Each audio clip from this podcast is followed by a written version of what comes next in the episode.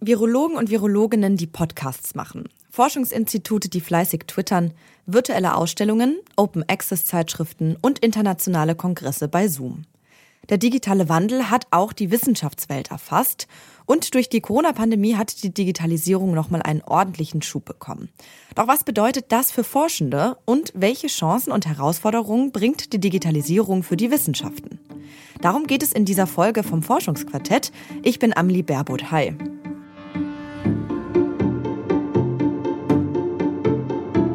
Das Forschungsquartett in Kooperation mit dem Leibniz-Institut für Geschichte und Kultur des östlichen Europa.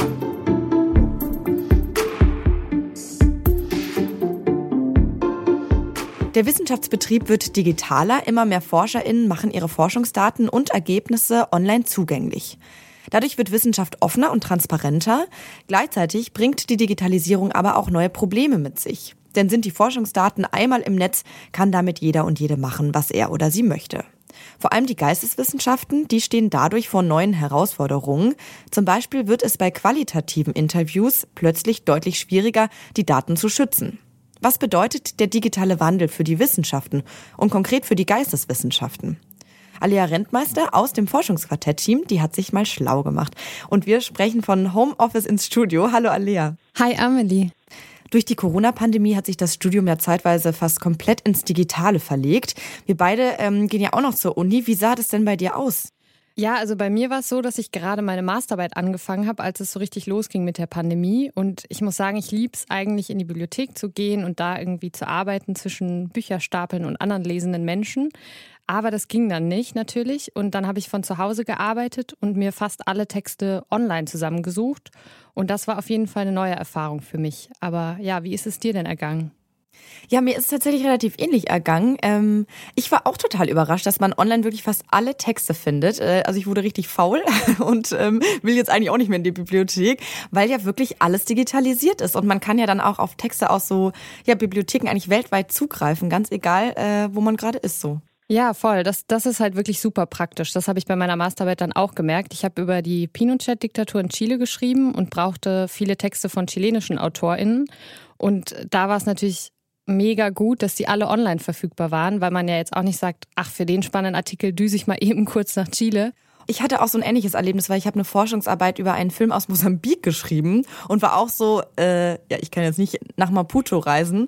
Ja, aber musste ich eben auch nicht, weil diese Filmprogramme und Texte dazu alle digitalisiert sind. Und zur Digitalisierung der Wissenschaft gehört ähm, natürlich noch mehr, als dass man wissenschaftliche Texte online lesen kann, so wie wir das jetzt gerade geschildert haben, ne? Ja klar, da gehört noch mehr dazu, was genau die Digitalisierung für die Wissenschaft und eben konkreter für die Geisteswissenschaften bedeutet. Darüber habe ich mit zwei ExpertInnen gesprochen, die sich täglich damit beschäftigen. Ich profitiere enorm von den digitalen Möglichkeiten, vom Zugang zu digitalen Daten, Publikationen, von den Austauschmöglichkeiten, dass man sich sehr leicht über große Entfernungen zusammenschalten kann. Das ist ganz deutlich zu spüren. Das sagt Sandra König. Sie ist wissenschaftliche Mitarbeiterin im Projekt Ostdata am Leibniz-Institut für Geschichte und Kultur des östlichen Europa, kurz G W Z O. Dort arbeitet sie mit daran, ein sogenanntes Forschungsdatenrepositorium für die osteuropäische Geschichte und Kulturwissenschaften zu erstellen. Also eine Infrastruktur, in der Forschungsdaten gespeichert, veröffentlicht und archiviert werden. Ihr Kollege Moritz Kurzwall ist Mitglied im Arbeitskreis Forschungsdaten der Leibniz-Gemeinschaft. Ihn hören wir gleich auch noch. Und am G W Z O arbeitet in der Abteilung Wissenstransfer und Vernetzung und ist dort Forschungsdatenmanager. Er kümmert sich also darum, Forschungsdaten qualitätsgesichert zu archivieren und sie dann eben für weitere Forschung zugänglich zu machen. Als Reaktion auf eine immer digitaler werdende Welt hat das G W Z O schon zweitausendsechzehn mit Forschungsdatenmanagement angefangen, zu einem Zeitpunkt, als der Begriff Open Science tatsächlich noch kaum genutzt wurde. Open Science ist, glaube ich, ein wichtiger Baustein für das ganze Thema. Das heißt aber ja erstmal nur offene Wissenschaft. Was genau umfasst das denn alles? Ja, das habe ich mir von Sandra König erklären lassen. Open Science meint letztendlich, dass die ähm, Prozesse und die, die Veröffentlichungswege und die Zugangswege offen sind. Das heißt, es gehört Open Access dazu, dass ich äh, meine Forschungsergebnisse Open Access publiziere, was bedeutet äh, frei, zugänglich, kostenfrei, auch äh, im Netz für alle abrufbar. Es bedeutet auch Open Source, das heißt, wenn ich zum Beispiel eine Software entwickelt habe, dass der Quellcode offen ist, von allen eingesehen werden kann und auch weiter genutzt werden kann. Open Data, offene Daten, also die, die Ausgangsdaten für meine Forschung, dass die auch zugänglich sind, dass eben nachvollzogen werden kann, wo kommen die her, was habe ich damit gemacht, wie habe ich sie bearbeitet. Es gehört auch dazu der Bereich der Lizenzen, damit ich regeln kann, in welcher Form meine Daten nachgenutzt werden können. Und was genau bedeutet Open Science am G W Z O? Wie kann ich mir das dort vorstellen? Also im G W Z O wird Open Science gleich auf mehreren Ebenen in die Praxis umgesetzt, hat mir Moritz Kurzwall erklärt. Das wäre einmal ähm, die Schaffung eines Forschungsinformationssystems, ähm, damit eben ähm, in ja, fast Echtzeit äh, nachvollzogen werden kann, wer an welchem Projekt, mit welchem Fördergeber oder aus welcher Förderung arbeitet. Ähm, das wäre eben im Bereich Forschungsdatenmanagement, dass wir einen Weg finden, um Äh, unsere, unsere Grundlagendaten oder Prozessdaten äh, auf dem Weg zu einer Publikation oder einem Vortrag oder was auch immer, das ähm, am Ende eines, eines Forschungsprozesses steht, dass äh, diese, diese Grundlagen und Prozessdaten zugänglich sind. Ähm, das ist der Bereich Open Access, also sämtliche Publikationen des ähm, G W Z O sollen frei zugänglich sein. Und was wir auch haben, ist ähm, mit der Zeitschrift Mitropa ein Ansatz, ähm, Wissenschaft zu kommunizieren in einer Art, äh, dass es sich wirklich eher an interessierte Öffentlichkeit richtet. Ja, man muss jetzt kein Fachmann oder keine Fachfrau sein, ne? Also es äh, einfach würde jetzt wissenschaftlichen Ansprüchen nur auf Essay-Niveau äh, genügen. Und äh, was dazu kommt, sind ähm, Weiterschaffen von Transparenz äh, und anderen Formaten, auch für jüngeres Publikum äh, über Social-Media-Kanäle, also äh, YouTube, äh, Twitter und Facebook-Auftritt des Instituts. Also eine neue Form von Wissenschaftskommunikation, einfach um breitere Teile unserer Gesellschaft da zu informieren und zu erreichen. Okay, also durch Open Science wird Wissen sehr viel zugänglicher, eben weil auch du und ich in der Home-Uni zum Beispiel ohne große Hindernisse einfach drauf zugreifen können, oder? Genau. Sandra König erklärt auch, dass das digitale Arbeiten ermöglicht, beim Forschen neue Wege einzuschlagen.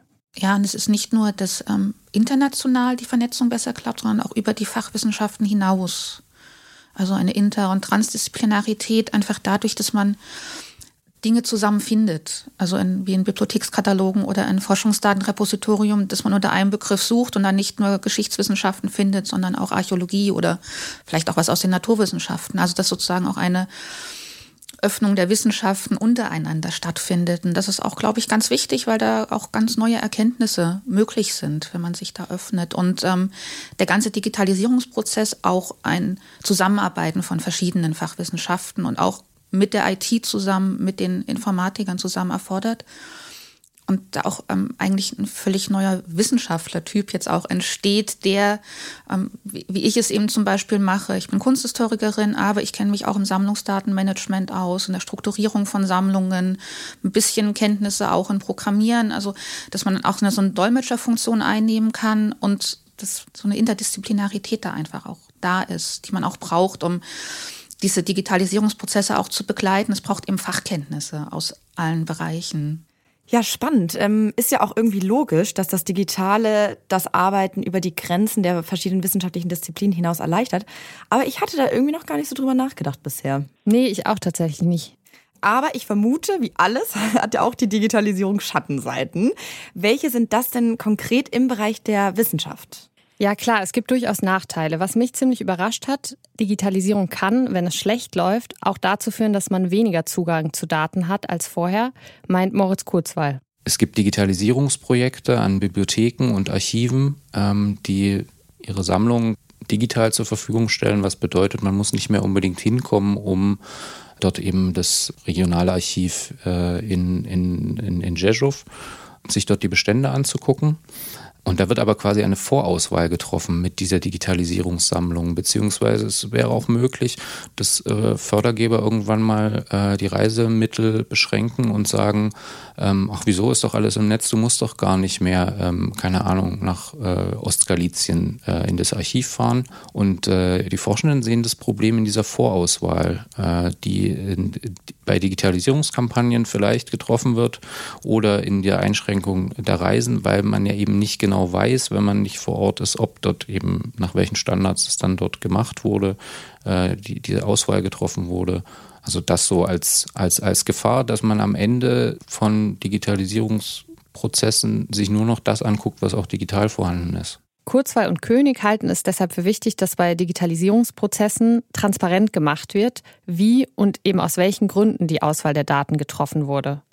Und es gibt noch mehr Herausforderungen. Dass die Forschungsdaten und Forschungsergebnisse online frei verfügbar sind, führt eben auch dazu, dass die Deutungshoheit nicht mehr bei den WissenschaftlerInnen allein liegt. Digital ist also nicht automatisch gleich gut. Natürlich müssen auch im Bereich des Digitalen die Daten den Qualitätsanforderungen ans wissenschaftliche Arbeiten gerecht werden. Sandra König sagt dazu: Wichtig ist ähm, wirklich auch aus meiner Perspektive das Qualitätsmanagement, also dass man Wege und Methoden findet, die Qualität ähm, des eigenen Forschungsprozesses und der Digitalisierung zu überprüfen und zu hinterfragen.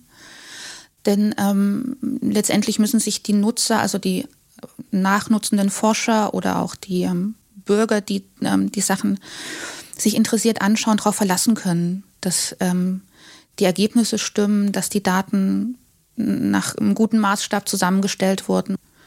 Ich glaube, das ist ein ganz wichtiger Punkt und da spielt eben auch diese Transparenz des ganzen Vorgangs eine große Rolle und der Kommunikation dessen, was man macht.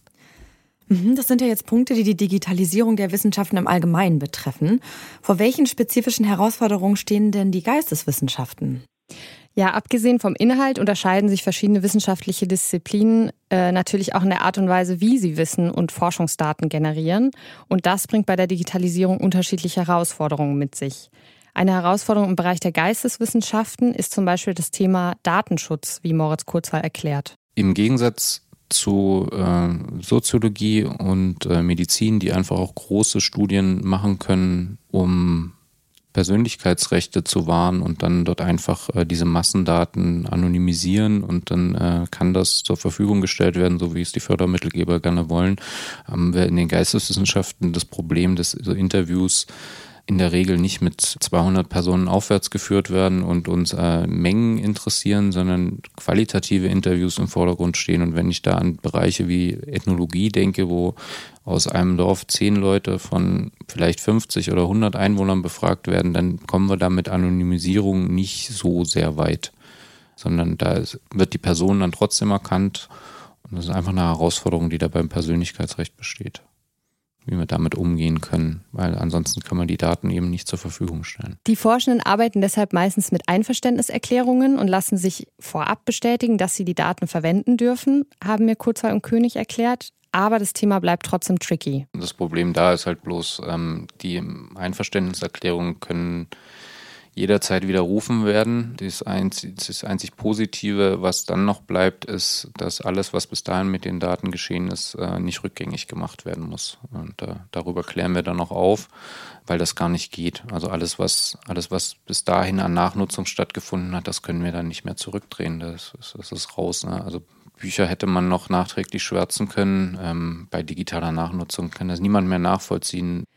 Ja, das fand ich einen spannenden Aspekt, denn der ja doch etwas ausgelutschte Spruch, das Internet vergisst nie, der stimmt halt leider doch.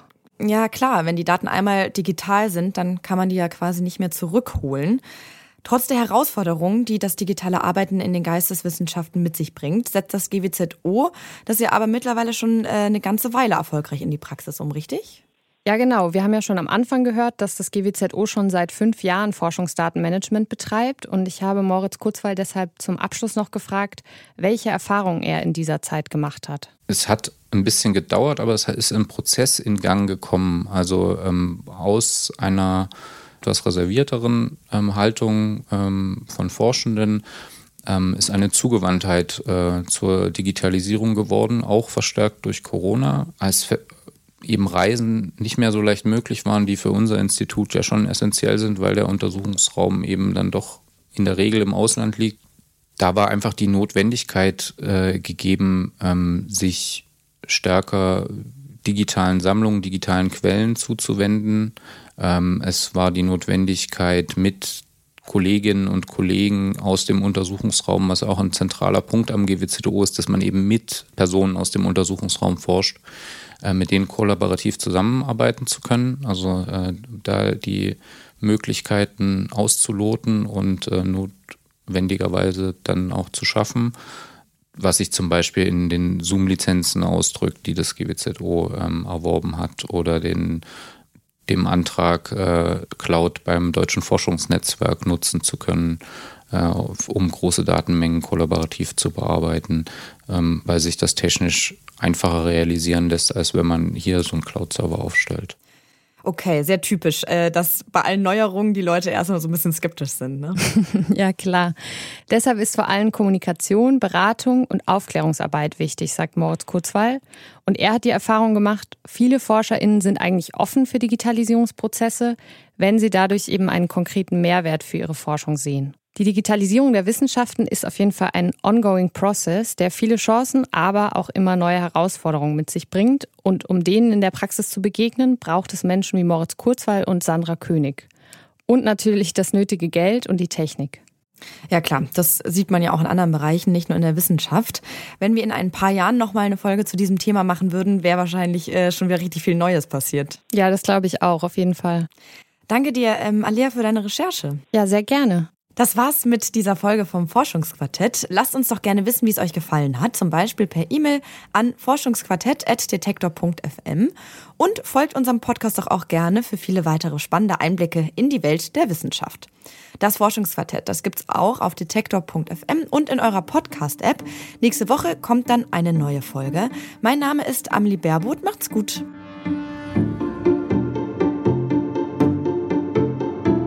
Das Forschungsquartett in Kooperation mit dem Leibniz-Institut für Geschichte und Kultur des östlichen Europa.